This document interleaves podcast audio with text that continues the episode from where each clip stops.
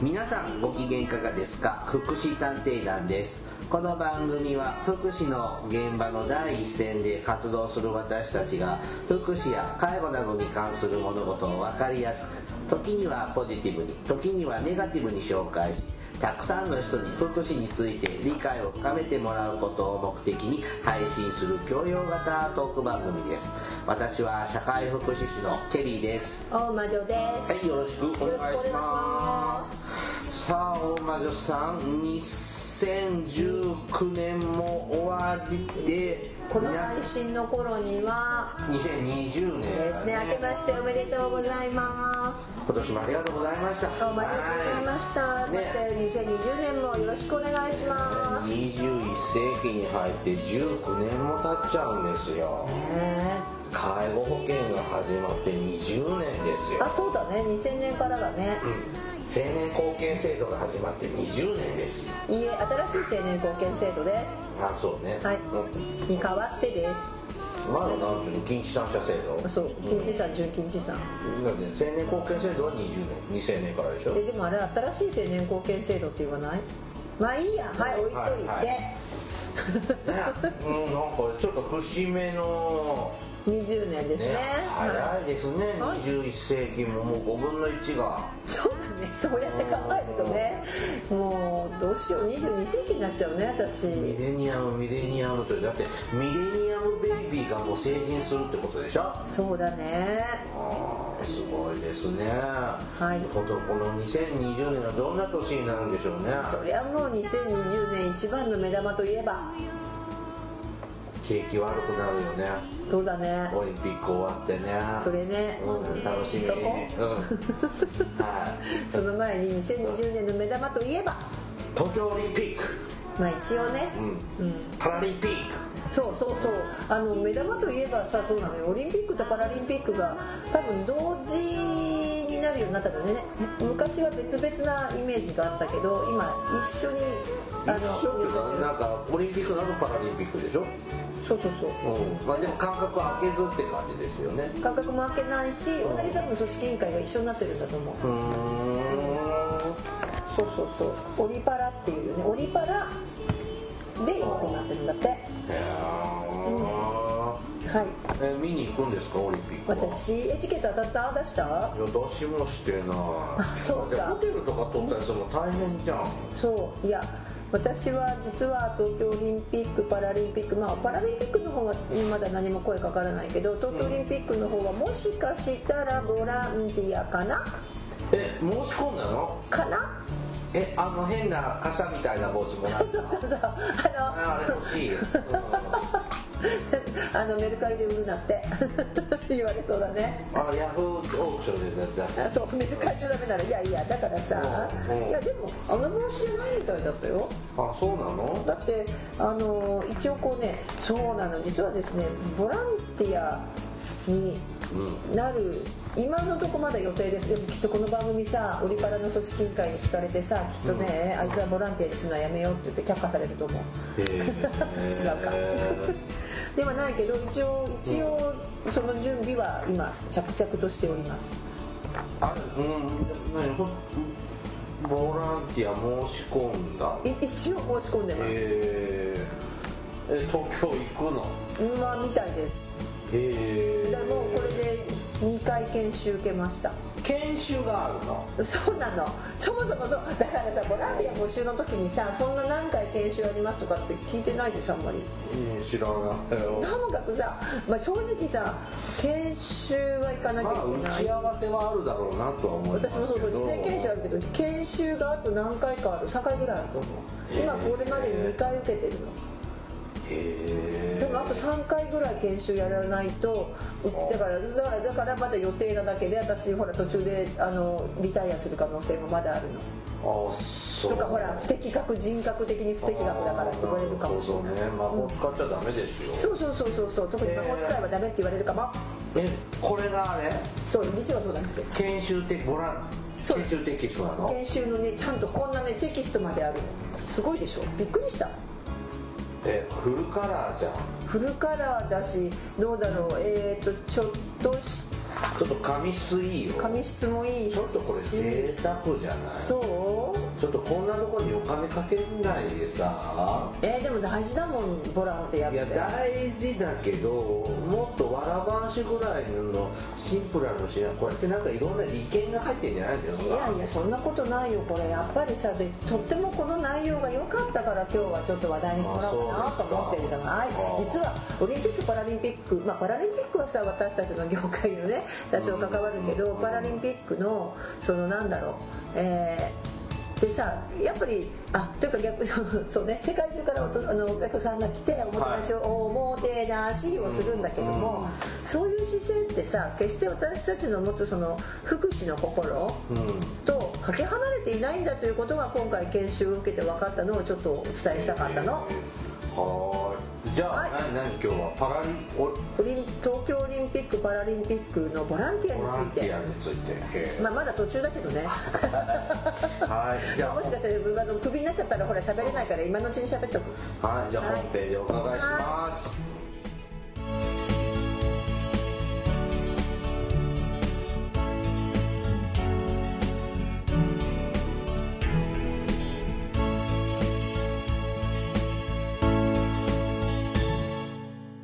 福祉探偵団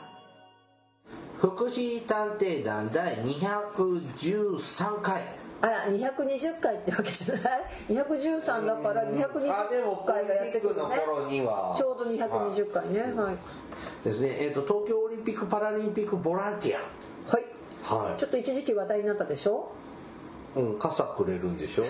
それしかな いあとななんでなんかさユニフォームダサって思ったりとか、うん まあねそう言われちゃうと元も子もないんだけどさ、はいはいうん、でもあのねでもちょっともうあれだよってユニフォーム展示してあったけど、うんそんなにダサくのもなかったし、うんあとなんだろうあのなんていうのえっ、と傘なかったよ、うーんどうだったんだろうね私も気になったんだけどさ聞かずに帰ってきちゃったうーんえあれ何あのユニフォームはもらえるの一応もらえるんだと思いますで返すの終わったらうんうんもう記念に記念にユニフォームだけじゃなくて、えー、と確かねもちろん帽子もあります普通の帽子だったよなんかうん別に普通の帽子だった私もユニフォームの写真も撮ってこなかったけどさう来なかったけどあのちゃんとこうボランティアの研修会場の入り口に、まあ、そうですね行ったのがちょっと前なんですけども1ヶ月ぐらい前に研修行ってる、あ1ヶ月じゃないなあ1ヶ月か秋に2019年の秋に行ったんでね2019年の秋も終わりの頃ですけども、うんいろいろ皆さん大変だった時期に行ったんですが、うんあのえ何人ぐらいその研修会場にはあのねよくわからないすごい広い研修会場にたくさんいました 本当に大ホールっていうダフルダフル本当にあの何、えっと何百人単位だと思うでそれをいえっ、とだだ1ヶ月があったかどうかか20日間ぐらいで、えっと何百人かけるもう本当に何交代2交代1日2交代で研修受けさせていただいた何万人もボランティア募そう集しそうてそまうすそうそう、ねでしかも日本人だけじゃなくて外国の方のボランティアもいれば実はボランティアさんが聴覚障害の方もいらっしゃって、うんはあ私が行った時には一番前に手話通訳の方と翻訳筆記の方がいてへえそこの前であうのんちゃんと通訳されて、あの聴覚障害の方たちがボランティアとして講習を受けてあただしオリンピック・パラリンピック一緒ですのでボランティアは。うんあそうなのそうそう一緒というかその一緒に受けてますまずそこからあがーそこがまず大事なとこなんだと思いますじゃあ札幌の人もうーんとねまだ札幌の人もいたかどうか知らないけど、うんうんどうするんだろうね札幌のボランティアマラソンだけどうん大変だね急に変わっちゃってね、うんそうそうんもそもはいではえっ、とまあオリンピックとパあラリれンピねック、このテキスト一応ユニバーサルデザインなのねそうなのよでねまず言うこう言われたのほらほらケリーさんすぐ分かるけどさ、こうこれルール左じゃない、右下あのねこのルールは分かるカード類は、はいあね、何を言ってるかですよねこの公式そのボランティアのテキストがね、はいあのパンチで穴開いてるのねまあまあちょっとこう半分ぐらいなんねかネズミにかじられたみたいにピうんョコンとこうパンチ穴みたいのがあるわけそねうそうそうそうでこれはカーードもそううん、で切り込みって僕たち呼んでるんだけども、うんテレフォンカードとか懐かしいねあのスイカとかパスモとかにも切り込みが入ってるんだけど、はいあのしこの切り込みがある方が下だよっていうお知らせなんですよ、はいはいはいで、下なのねうん、下に持って切り込みのある方を下に持ってくださいなのねうんでこれ下に持ったら機械に通せるあーでさらに左下にあるに来ると、うんこっちが表、下に持つああそう左下ねはい左下にこう来るとこの持ち方だとこっちが表で、はいっていうことがわかるんです、でそうあするとこれは切り込みがあるところはうん、これ下だよっていうお知らせですこっちだから本なんでこうぐるぐる回してどこが下かなって今目を閉じて触ってるんだけどここがあここだってあるからここで右あそうそうう起きやそうみ起きやすいようにちょっと開きやすいようにここがし、えっと、こうこうやってこれがだから本だからあなるどほっちかねはいらはいは開くから右から開くのか左から開くのかがいでもどっち開きがわからないよねこれじゃそうですねそれはどうなんでしょうねそこまでちょっと僕も把握してないけどそもうだからまず一応その本自体がユニバーサルデザインになってるっていうことです、うんテキストブックの A4 版のそうですねテキストですよね、うんうんはいで実はな何を言いたかったかというと、まあ、一つはさ、まあ、オリンピックもそうなんだけど、うんさてパラリンピックっていうのはうんいつから始まったでしょうか、まあ、その前にオリンピックはいつから始まったでしょうか、ギリシャ古代ギリシャそうだね、うんはいすっぽんぽんでそうそうそう戦うんでしょ女性が参加できなかったんだよね、で近代オリンピックはさはい幕末の頃からあそうなのえーだってか金栗思想が第12回ストックホルムオリンピックに出たのが、うんその明治の終わりなんですようん明治45年とかそんなんよはいだからそれが12回だから48年前だかうんら、うん、江戸時代の終わりぐらいせんえー、と近代オリンピックは1894年だって1894年って明治時代じ第1回大会あってねゃんうんあ違う違う近代オリンピック1894年で、えー、と1896年にごめんなさい第1回大会あってねってなってるえ 1800? 96年第1回大会あってねへで近代オリンピックの父はピエール・ド・クーベルタンえうんっていう人が、えー各国にオリンピックの復興を提唱して IOC の会長を30年務めたんだってうでオリンピックの精神を務め、ね、あの広めたんだって、んうんうん、であのじゃあパラリンピックは何年からだパラリンピックはね第二次世界大戦後じゃなかったですかはいピンポーンはい、えー何年でしょうか何年か覚えてないけどヨーロッパで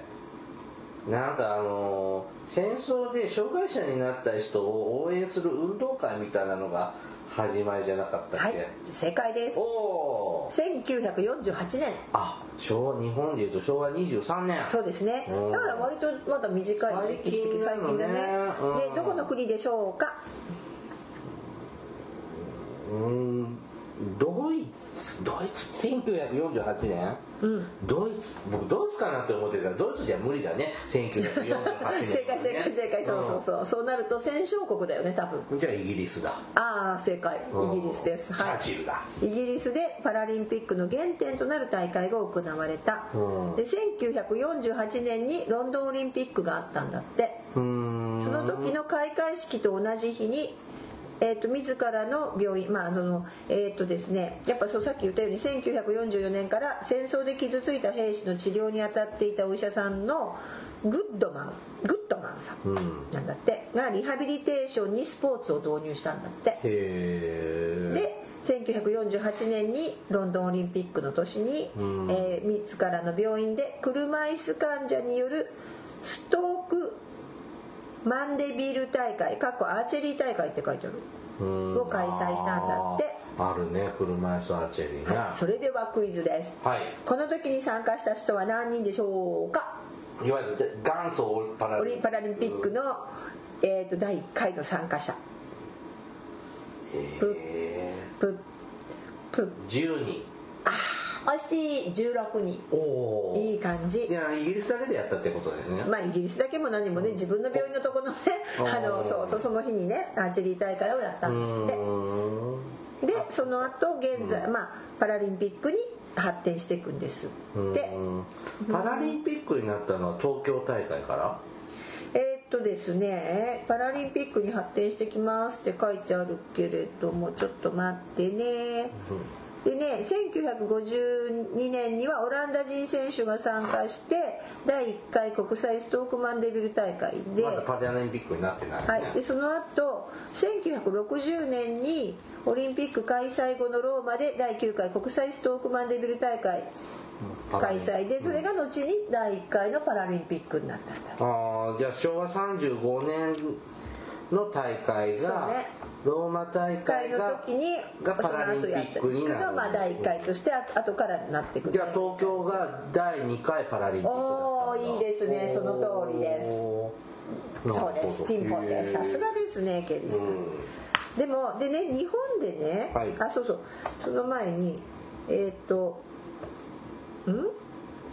あのですね、はいそうそう日本でパラリンピックの父と呼ばれた人知らない私ねこれねドラマあのあれで見たえっとそれこそ NHK で見たえー日本のパラリンピックのピックの父がいらっしゃるえ伊達には出てなかったよでしょこの人でねいや別別のそのねえーと何だったかななドキュメンタリーで見てすごい面白かった加納治五郎じゃないの 違いますあれは近代日本のオリンピックの父ですうんえ中村豊さんって言ってこの人はどこの人かっていう誰と中村豊というお医者さんなんだけれども、うんこのちょうど、えー英国のイギリスのストークマンデビルあストークマンデビル病院なんだそうあかーなんでストークマンデビル 大会なのかって分からなかったあけーど。病院の名前なんですそうねなんかすごいなんかデビルって聞くのでなんとなく私親近感があるんだけどねでデビル病院に留学してこの人の教えを受けてうんでなるほどでなので1960年さっきケリーさんが言ったけど、東京オリンピックの時にうん第2回の東京パラリンピックが開かれるんだなるってほどでちなみにですね、はいこの人が後に何を創設したかというと太陽の家施設まあまあコロニーとも昔言ったけど保護より機会をの理念のもと障害者が働き生活する施設太陽の家を創設した人なんだっ太て陽の家ってどこ大雲仙分かな違った九州っつったら雲仙がいいなみた気いながね雲仙かえそうなのえ望みの園より先なの望みの園は知的障害じゃないえ望みの園が最初のコロニーでしょああコロニーだけどもうちょいちょいちょいちょいちょいちょいもうちょいあ死体身体障害身体障害の方が働いて生活できるという意味でね意味でのコロニーでそのコロニーじゃないけどさ活うんなんだってコロニーなんて聞いてる人わかんないだろうねそううんコロニーって巨大大型福祉施設施設群はい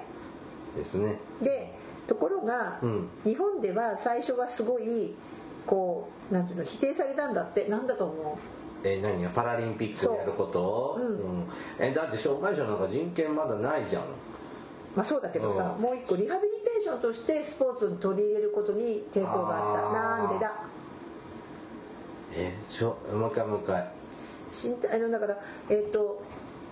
身体障害の方がリハビリテーションとしてのスポーツを取り入れたのがそのこのグッドグッドマンさんでしょうんうんあこれもしかして試験に出るかな今年の社会福祉士とほら出出なないいよのえやらないのルードヴィヒ・グッドマンがねパラリンピックあのの父リハビリとして、ね、でリハビリテーションとして取り入れたでしょうん結局こううん試験対策うんでその後中村豊さんが、まあ、取り入れるんだけど日本ではちょっと抵抗があったとはなんでパだラリンピック自体がってことというかそのスポーツを取り入れるということはうん病病院のそのリハビリテーションに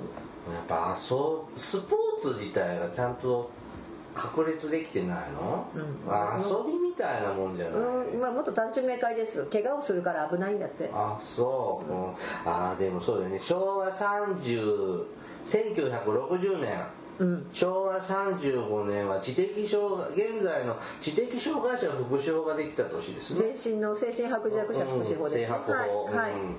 ですからってなってだけどそれに対してこの人は保護より理解をっていうのを唱えたのが中村豊さんあどうしようなんか試験対策講座から出るかもよ2020年の試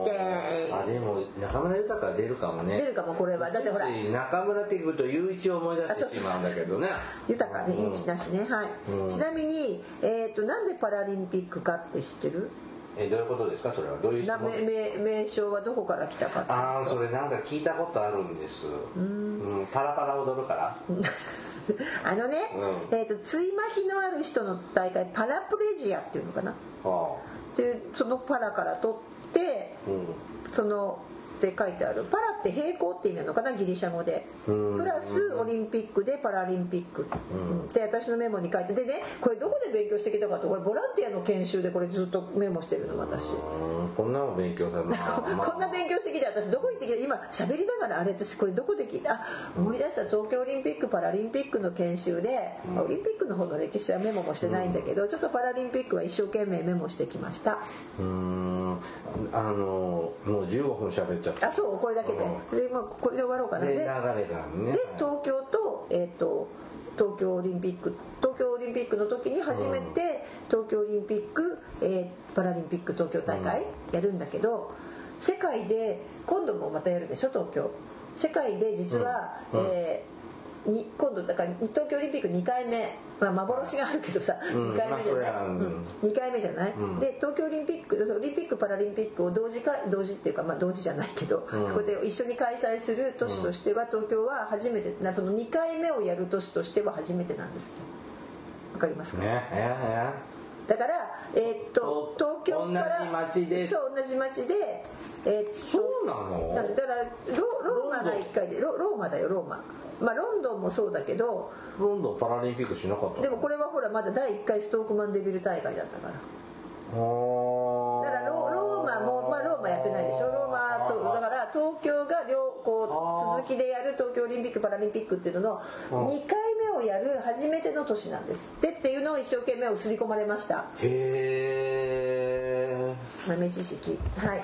ということで、まあ、そこで、まあ、そのパラリンピックで終わっちゃうからさ飛ぶわ、うん でっていう話をまず聞いてから、うんえーっとじゃあ今度後半は何だろうと思って、うん後半の研修何と思ったらまあスポーツは素晴らしいよねとかっていう話もあったり、うんあとピクトグラムの話もあったあこれ東京オリンピックからなんだよね前のそうそうそう、まあ、ピクトグラムって知ってる人は分かりやすい絵知ってるトイレトイレのマークとかそうそうそうそうあのインフォメーションのマークとパかックね、ううんん、あ言語要するにあの言語が通じなくても分かるようにパッと見えるようになってこれは東京オリンピックから始まって前の東京オリンピックからねそうで今、うんこれはなんかなんだっけな全てを丸えっとね丸となんだっけななんか中で構成されていますってこうんう決まりがあるって言ってたまあちょっと忘れちゃった、うんや韋駄店でやってたってたやってたこれ取り入れたそうね、んでで見た、まあ、そこはちょっと飛ばします、はそして後半ですね何を私もさじゃあ後半は何の勉強するんだろうと思ったらさオリンピック・パラリンピックの概要とかもテキストにあるけどもまあ、ちょっと飛ばします、はいはい次じゃがじゃんここからですねはいやっと本編に入ります見て見てダイバーシティとインクルージョン、はいダイバーシティインクルージョンお台場でそう違う違うガンダム立ってるとこでしょそうそうそうダイバーシティって違いますダイバーシティっていうのは何でしょだからガンダムのとこだようあそうかあのダイバーシティね、そうん、あのねダイバーシティっていうのはね最近聞きますねダイだっけバーシティって なんかいろんな多様な生き方を認めるようなそう多様性を認めるというかまあ多様性ですよね、うんもうのことダイバーシティっていうのと、ダイバーシティってね私ねなんかこう水に潜るししのことかなと思ってあたースキューバ そうスキューバダイビングかと思ってた、うんはい、あとインクルージョンインクルージョンはなんか僕はあんまりそれ上手にせ説明できないんだけどなんか教育場面の方で出てきたなんかこうリハビリなんだろうんはい、インクルージョンは包括包摂あ包包包括って書いてあるな包括包括だよねってことは包何み込むように包み込むって包括す受け入れる生かすという意味を持つんだって、うだいまあえー、とインクルージョンはさまざまな違いを持つ一人一人が平等に受け入れられる環境でダイバーシティっていうのは多様性さまざまな違いがある人たちが存在する状態インクルージョンってなんかほらリハビリテーションって医療の業界かはらい生まれたし、リハビリテーションですねはいでインクルージョンは教育関係の方から生まあれた確かにそのイメージがあるあのインクルージョうンんあの教育ねありますけどうんでもインクルージョンというのはやっぱりこう受け入れるまあ平等に受け入れられるっていうことでダイバーシティインクルージョンつまりえこれだからさ私たちの福祉のさっき話だよねって思ったら見事にそうで実は当事者の方がこれ研修会あさっき入もおっれてしゃってたね、はい、当事者の方が、うんあ違う違うそのそうじゃなくて当事者の方受講生にいたの聴覚障害の人は受受講生としていたの。そうでしょ当事者の方ででがで講師として今度は身体障害の方が前に立ってあーその東京オリンピック・パラリンピックの、まあ、組織委員会うんの委託かなんかわからないけれどもそれで講師の先生は実は車椅子ユーザーだったんですよへーでここからが実はこう見てもらううんと教科書を見るとわかるんだけれどもさまざまな人がいることを前提とした社会づくりに向けるとか、うんそれからほらあのまあだからなんかさ東京オリンピックのボランティアとほらおもてなしとかあの人がやった時なんかは、なんかこう外国の人がいっぱい来る、うんで私何を思ったかって私英語できないのね、うん私英語できないどうしようって思ってたんですよ、だけどでもさこのボランティアの研修受けに行ったら、面白くってなんだろう、まあ、もちろんえ英語もね、まあ、できた方がいいんだけど、それだけじゃなくて、まあ、もちろんあのパラリンピックの研修もあったんだけどうも、んこうたとね、例えば多様性を理解しようだとか文化の違い文化の違いを受け入れよう宗とか教。信条そう、んあとハンドサインの表現というのは違うとかあーなんか言うよねそう、そういうこともあるし、うんそれからあのね例えばこう性の違いを理解しようとか、うん、でセもクさシャルマイノリティそう性はグラデーションなんだよとかさ、あらね、だからここにこうちょっとあるけど知ってますかって LGBTSOGI はそれぞれ何の略とかねこんなのがちょっとコメントに書いてあったりとかさ LGBT、SOG はソジーですね素地ですね素地は何の略とかねでそういうバリアを取り除くでもね私ここはちょっと矛盾があると思う、うんだってオリンピックってさ 男性女性って分けてあるまあもんあれどうなるのかなと思ってあのさどうすんだろあ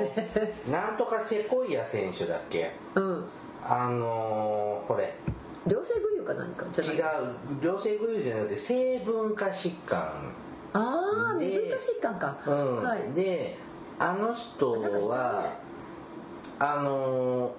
おちんちんがついてないんだけど膣があるんだけど、うん膣の中に精巣があるんだよはあ卵巣はなくって精巣があるの。ああ文化が難しかったうんん、だ、だから清掃があるから男性ホルモンがいっぱい出るでしょだけど見た目は女性いや全然男っぽいじゃないの男の人なよで体つきは男性ホルモンがいっぱい出るからどんどん男になれ男になれってうんするんだけど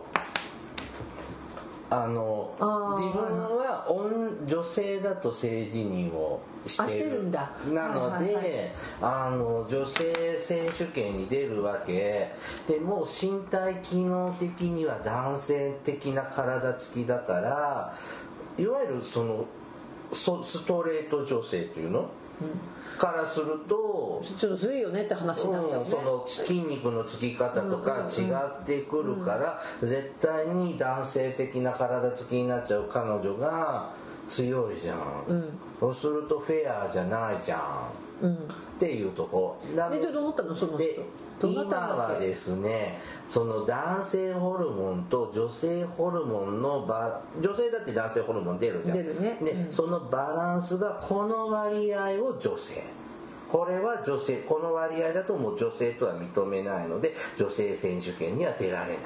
あで彼女はまあ要は女性としては出られないっていうようにじゃじゃあオリンピックも女性としては出られない出られだからさないそれ考えるとそそこの話とね、うんこのダイバーシティ・インクルージョンっていうのが、オリンピックの場合とかね、まあ、パラリンピックも男女で分けていくから、うんちょっと私はそこだけね質問しなかったけど、どう整合性つけるのかなっていうのは、だからそうじゃないカテゴリーを作るのか、うんだからそこはこれからこれからかなと思って実は聞いてた風潮的にはこれからの課題じゃないんでしょうかねそうですよね、うんでまあまあそんな話があったり、あとずっとあるとねまあまあ、ライプツィヒ選手とかいいんだけど、なんかほらちょっとパパッと見ていくだけでもさ、心身機能の違いってこうなんかえこのテキストボランティアのテキストそれともなんか社会福祉のって 何福祉の、うんなんかそれこそ初いいね任者研修のテキストとかさ、うん思わないなんか分かりやすく書いててそ使いやすそうちょっでとコ欲ミしいュニケだけーションアンドホスピタリティとかね、でコミュニケーションどうするかとか、うんそれから私ねすごいなと思ったのはまああの講義ではなかったんだけれども、例えば。えっうんとあそうそうその前に車椅子の使い方まで載ってるのようんこの本すごいなと思って車椅子の広げ方とか畳み方まで載ってたしそれからちょっと欲しいな欲しいでしょダメよボランティアしかも私私の特権ようんでしょで段差の登りテッピングの仕方まで載ってるしそれから、えー、とずっと読んでいくと、まあ、例えばあの視覚障害の方たちはどうなんだろうとかねうんだからほら位置情報は時計の文字盤に見立てて説明しますでこれ習うよね初任者研修とかで教え私は教えるんだけど教える側でしょそれからサポートの仕方はとかさそれからねまだあってねそうそうこの辺目の見えない方用のサポートが多いんだけクロックどポジションだロねックポジションねはいはいそれから手話そうそう私これ偉いなと思った知的障害のある方かもしれませんだかあら知的障害のある方、まあ、もちろんあのそういう方もねいらっしゃる方はあるのでっていうのでということでそういう時には抽象的な言葉じゃなくて具体的な言葉で言おうねとうかん少々お待ちくださいじゃなくて3分間ここで待ってくださいとかさで手を貸しましょうかじゃなくてその荷物を持つのを手伝いましょうかとかさうんからコミュニケーションはゆっくり丁寧に繰り返すとか実はさ初任者研修のコミュニケーションのテキストに知的障害のある方の対するコミュニケーションはどうしたらいいってこれないのうんないね抜けてるのないだってあだれからこの方が優秀 よお年寄りがメインだもんね そう本当にそうだなあと精神障害の方もそうだしあと転換のこと書いてあったりいいでしょこのテキストだからさえ半分ぐらいがえー発達障害もあるね発達障害もあるでしょほらうんねあと失語症まで出てくるのようんすごくないこのテキスト高次脳機能障害認知症補助犬ユーザーとかうねんだからつまりあのそれはパラリンピックの、まあ、ボランティアもそういうのもあるけれどもうんどうももう同時にやっぱオリンピック・パラリンピックを通してうんまあそれ言ってたあのダイバーシティとインクルージョンなうん要するにそういう街東京という街をそれを理解もしようということでここに力を入れてこうんうやってるんですよボランティア研修を。うんだから言われたのなんか聞いてるうちに「え私何の研修受けに行ったんだったうんえこれちょっと待ってなんかん初任者研修?」 って思いながらこれはいい内容ねいいでしょ勉強してもらってますねだからほらさっき最初の頃にさなんか髪の質がいいとかさ無駄な税金とかうんいやでもテキストちょっと贅沢だと思うよあそうでもさこれこれだけさちゃんとやってくれるとうんあのなんだろう今まで全然福祉に興味がない人たちがさまあね例えばこれを見ることで、まあ、本当は東京オリンピックの競技の、ね、ボランティアに申し込んだけどこれ見ることでここで一つ一歩理解が進むじゃないで実際あうんの講師の先生も本当に具体的にあのなんていうのかな具体的に一緒に考えながらうんこうし障害ってなんだ例えば障害ってなんだと思いますかっていうところから始まってっていうのをずっとやっていくわけですよ、うんだからこう今まで考えたこともないわけじゃない、うんどっちかっていうと、ね、東京オリンピックのボランティアの人って結構元気そうな人多いしさ、はいはいはいで英語が堪能でさ、うん賢そうな人が多かったの私以外は、うんうん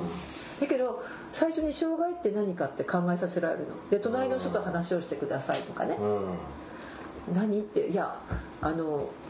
ななんていうのかな障害ねそれでいろんな答えも出てくるんだけれども、要するにまあ社会の方にあるもんだって言いたいんだけどさ、うん 答えはねそんなのなんてきっとさこの機会だじゃなかったらこうそんな一般の本当に障害の縁にないような人たちにその話できないじゃない、うんだからこの機会捉えて大体1時間もうちょっとかけてさそれ研修してくれたのよ、う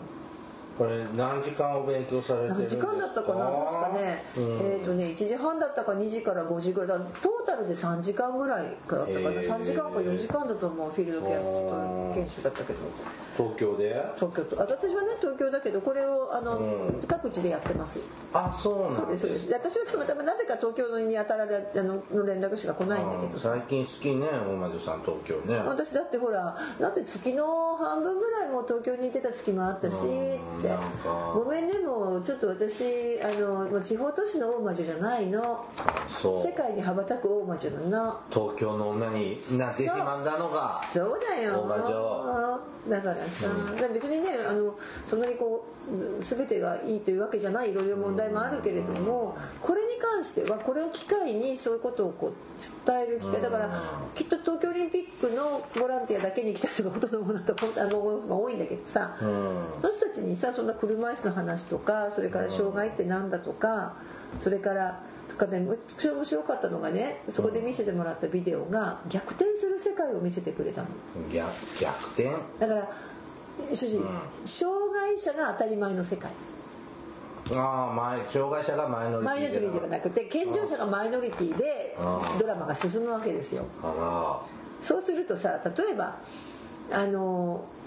例えばさ、えーお店がガラガラに開いてるのに、うん健常者の人がお店に入って、うんって言うと「えいっぱいですよ席ありませんよ」って言われる。ら別に普通じゃんえだからすいません空いてるのよ席がいっぱい空いてるお店に入って喫茶店に入ろうとするとお店の店長が「いや席ありませんもういいやあなたお帰りくださいなんで」だって要するにあのメインでたくさんいる車のは椅子席しかないってことまあ、ていうかそうそういう人たちがそうそうだから逆転するわけじゃないいつも障害の人たち例えばね障害の人が入ろうとすると、乗車拒否されたりとかいろいろされてる時あるじゃなはい、いあるようんえおしてるでしょ、支援してるから、うんそれを逆転させてるわけあだからタクシーの乗車拒否から始まるんだけどね話はタクシー乗ろうと思うと健常健常者なんだよみたいうんなだけどタクシーの運転手さんが「あなた乗れません」って言って後ろにいる車椅子の人を乗せていくわけあはあいいっなていういいでしょ、ううんんとかあの例えばバスに乗ろうと思うと、うんこう何「あなた一人なんですか付き添いはいないんですか?」っうてんわかる逆よくやるねあの車椅子の人ってまあさまあ一人でいるよねのバス乗ろうと思うとすごいこう乗客にしうねんいろいろやってすごい嫌な思いしてるじゃないうんそれを逆転させてるわうんけでそんなのを見せていただいて一緒に考えたりとうかねんでそれはでもあくまでなんか私のイメージの中で東京オリンピックのボランティアだとまず英語勉強しなきゃと思ってでその次に何だろう、あのー思ったのはさ、まあ、あとは競技のこと自分がねどこの競技かわからないけど競技のことも勉強しなきゃとかさあと健康でいなきゃっていうのもあるんだけどはそういう時にふって言ったらえ障害の勉強するんだってちょっとまあそれはでもいい取り組みかなって。いうんうん、なんかきっと皆さんもその本当ねバリバリの人はトライアスロンやってるような人がいたり、うんすごいいるのよバリバリな元気でで英語をベラベラ喋るような賢そうな人たちが一緒にそれを考えてくれたの。うんで考えたらさ東京オリンピック・パラリンピックって。うんまあ、確かにある種のこう、まあね、ケリーさん言ったけどほら終わって不況になるかもしれないけどもしかしたらレガシー残るものってあさそれはそうですよねこういうものもさ残ってほしいと思わない、うんいやあのなんつうの介護とか福祉のこうテキストってむ難しいじゃない書いてるまあねうんもっと幅広くわこ簡単にうん書いてまとめた、なんかこういう内容のうん分かりやすい本があればいいのになってあ昔これから思ってたの、うん、そうよ、うん、ねえ私もだからちょっとこれにはびっくりした言ってみて、うんえってこうこういう話ってこれはいいお金のか紙の問題とかちょっと気になりますけど もあでもいいお金の使い方でしょな内容としてはいいものを作ってると思うそうこれ書籍化するなり電子書籍でちょっと出してほしいわとね確かに福あの祉福祉の場面のとこねそうそうそうそうでしかも3分の1ぐらいは福祉の場面だしあとこれ全部ほら読み上げがついてるでしょあのななんだったっけこのあの QR コードがついてる QR コードがこれなねんだ各ページに全部ついてでて読んでくれるの読み上げさせで視覚障害の方がそうそうそう一応読めるよう読めるようににななっっててるるのねうんえー聞いたえ聞いたいややってみてないやってるやってみるうん時間がないからちょっとあれだけどなるほどねだからうんちょっと意外だったのその、まあ、実は私フィールドキャストって言って競技のあの支援をするボランティアの、うんまあ、登録をしてるので、うんそれで行ってるんですけどなんか「えこういう話?」っていや、普段私がまあむしろ教えてる側だけれどもさ、でもすごくやっぱ受けてみて新鮮だったしあうんこういう伝え方もあるし、うんそしてそれがその日だけでも300人か何百人いるわけでしょ、うんでプラスこれが何回もやるからさ何もう万の人たちが何万人っていう人たちがさ、場合によって英語での講習もあるので、何万人という人たちがこれを受けてくれるわけじゃない、うんあすごいなって思うのともう一つはあ私たちが持ってるその、まあ、持ってるホスピタリティだよねそのいわゆる障害の方の支援の方法とかさ、ういろいろこうなんていうかコミュニケーションの仕方っていう力のは、あ東京オリンピックに世界に通じる技術なんだなって思って、あれなんだねこれねちょっと嬉しくなった。もう札幌会場決まった以降に作られてんだねえ札幌会場もうん、札幌はねもともとねあのよあのサッカーやる予定だったのあそうなんですそうだからだよ、だってこれ札幌になるっていうのの直後だ、でもねちょっと期待しているのはやっぱ国際的な、えー、と大規模なイベントがあると、その福祉的な街づくりが進そうそうそうそうそむんうですよいつもほら日本は外圧戦進むからさ、うん、だからそうそうあのもうちょっとニュース以前ニュースを見てちょっとあ期待してるのはね点字ブロックですねああれ結構私たちの街でも敷き方間違ってるとこーあそうなの すあごいなあるのよ、うであの僕の家の近所の駅の構内の点字ブロックの敷き方も、んちょっと誤ってるんですよおでーとで今回はまあ東京がメインですので、東京もそれちょっと改めてるらしいちょっと改めてチェックしてあー間違ってないか、であの点字ブロックは日本生まれのあそうなのね日本はいで発明されたものなんです、海外へのアピールするあー絶好のチャンスでもあなりるまほすどかねら、あだからねもっと知りたいってこうこう、うん展示ブロックもね「止まれと進め」っていうね確かに JIS 企画だもん ISO, ISO じゃないの ISO じゃないもんね、うん JIS だもんねそうまだ45年ぐらいなんですよ、ああ、そうなんですねさすがですねうーんなのでこう10ブロックと1000ブロックの、ね、この組み合わせの、うんあったりするんだけどガイドラインもあるんだけどね、うんなんかこういうのをちょっと復旧したりっていうのが今度それが影響されて地方にちょっと遅れながらも波及してくるじゃない、うんだからそういう意味ではこうユニバーサルデザインの街づくりそうだねはすごく期待してます、で人も変わるじゃんそうそうそう、うん、やっぱ変わるの、ねそのやっぱ僕たちの地域でも以前大きなイベントがあったんですよね国際的なあーへでやっぱあれ終わった以降ねやっぱり街づくりが影響して、やっぱそのバリアフリー化が進んで、やっぱ街に車椅子の人が出かける風景がよく見るようになったあ の確かにそうそう一昔前はさ車椅子の人とか重度の死体不自由の方がお出かけしてるのを見ると珍しいなって見られてたんだけど、今あ車椅子の人いるんだとか、イオンモールの中にも車椅子も用意してくれてるじゃないまあそうねこんなうんほんと最近だよね、でやっぱこういうこうちょっと大きなイベントが今回はこのパラリンピックが、まあねで次は万博でもう一丁あそうだね万博もある、来るね、とかっていうあとえっとそうだよねあとアジア大会とかもこの先控えてるあとあれがあるマスターズがもう一丁言わせてもらったらねマスターズって何マスターズってねあのオリンピックとかの往年の名選手とかが何だったかなあ結構ねお金出すとねすごいね参加料高いんだけど、あのマスターズ大会確か関西でやりますよ、うーんうん、あの、ね、年配の人たちの,、オリンピックそれなんかもあるし、まあ、ちょっとちね、オリパラリンピックとは違うけどでも確かに言われてみるとだからそういうところにこう力を入れてくれてるっていうのは、うんちょっと期待そういう意味では期待してる期待しててきっとばで、うん特にパラだから逆に私ねパラリンピックのボランティアに申し込めばよかったってちょっと反省してるの。だからもし声がかかったら2人とかあと逆にパラリンピックをちょっと、まあの時に例えば東京の街に行くとかね、でどんな風に変わってきてるとかとかあーそうですねちょっとそういうのにはもうちょっと、もうちょっともうチケットも取れてないけどさ、ちょっと期待してる部分もありますはいえー、と今回ちょっとオリンピック・パラリンピックボランティアの研修に行ってきたそうだけどなんだかほとんど障害の研修だった気が する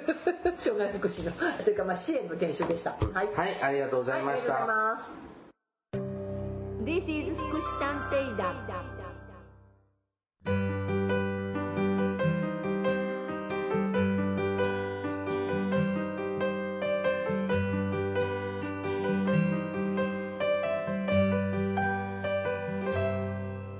エンディングですはーいこのテキストを見てですね、はいこれ誰が作ったのかなってちょっと探したんですよ書いてある書いてないの だから絶対これねこんなのね誰かが利権でねこうがっぽりこのオリンピック費用でね儲けようと思った人がねこういうことやるってねしてんのかなって思って、ちょっと探してもね誰が作ったか書いてないの残念ででしたでも作ったこの本を作ったのはオリパラの組織委員会です、公益財団法人東京オリンピック・パラリンピック競技大会組織委員会東京オリンピック・パラリンピック準備局が作ってるこれ公式のものなんですねでそうでしょあの参考文献とかも見てるとですね、あの、うん、ちゃんとした参考文献ですそうかなの、うんはいあと東京消防庁の出してるパンフレットを参考にとか、全然なんか健全なものでなんかひがめなくってそうねどうせ金なんだろってこう言おうと思った言おうと思ったんらでしょうん、ちょっと残念ちなみにでもあの別に研修会の参加費用があるわけではないしもちろんその辺は全部無料だしお土産は、えー、とちゃんとしたこう体にこういう不織布のちょっとあこれ質ちょっとよくないうんまあまたこんなとこに金かけてこんな普通の紙の封筒でいいじゃないですかのでもほら遠くから行ってる人もいるしさあとほらおまけであのノートもらったしちなみにこれってこの研修を受けないとボランティア参加できないですかであーしかもこれだけじゃなくてこの後、えー、ともうみ多分23回もう3回ぐらいあると思ったんだけどそれをずっと受けていかないとあのダメだから、えー、とこれが2回目なんですけどね。うんうんそれはいい意味でしっかりちゃんと叩き込んで勉強してもらってそうそうそうっていうのででそれこそ1回目の研修なんてさグループワークだったでそれこそねこう例えばあのみんなで新聞紙でどこの班が一番高い塔できるでしょうみたいなあーチ研ー修ムとプレかーチームプレーとかの研修なんだねうんそうだからそのチームワーク取れる人がどうかっていうのもチェックされてるみたいでだからほら言ったじゃないこの番組聞いても私はきっともうあのゴールまで行きつけないかもあーなるほどね聞かないでオリパラの組織委員会でしたはいあそうふ普通のよくあるボランティアだと特にそういうのもね、なんか福祉施設とか行って簡単な説明だけ受けてねそうそうそうそう終わっちゃう私もボランティアさん頼む時なんてさそ当日ちょっと早めに来てもらって準備ビーってやる時じゃないはいよろしくそうだからこんだけ研修受けるんだと思うけどでもそれはでもだいぶ本気度は伝わりますね本気ですねだから私やっぱりこの第2回目のこれがこれだけやっぱりそうそうあの世の中、まあねほまあ、ダイバーシティとインクルージョンっていうところではあのちょっと嬉しかったこう見てて、んあね何百人の人がそれ、本当に何千人何万人って、まあ、何万人だっけ1万人とかの人がさ、これ受けるんだなと思うとさ、なんかちょっとこうあ福祉ってこうちょっと今ほら最近人材不足とかいろいろあるけどさやっぱ私たちの持ってる技術ってこういい技術なんだよねいい知識だよってちょっと自信持てて嬉しい研修でしたはいじゃあまた研修ね続けて頑張ってやってくださいはい、番組からのお知らせです福祉探偵団では皆様から福祉や介護に関する疑問や質問不満や愚痴番組に対する感想やご要望を募集していますもちろん普通のお便りも募集していますお便りは E メールでお願いしますメールアドレスは福祉探偵団アットマーク gmail.com 綴りは fukushitanteidan アットマーク gmail.com ですまた福祉探偵団のツイッターがありますフォローお願いしますさらに福祉探偵団の Facebook ページも開設していますのでいいねのクリックをお願いしますさあ今年もねあの2020年もねあしましたものん充実した1年になるといいですはねい、、私もね東京オリンピックパラあまあパラリンピックはちょっとあれだけど、東京オリンピックのねあのボランティアに行ったらまた報告しますはい、えー、お別れの時間となりましたお相手はケリーと大魔女でしたそれではまた次回お会いしましょうごきげんようさようなら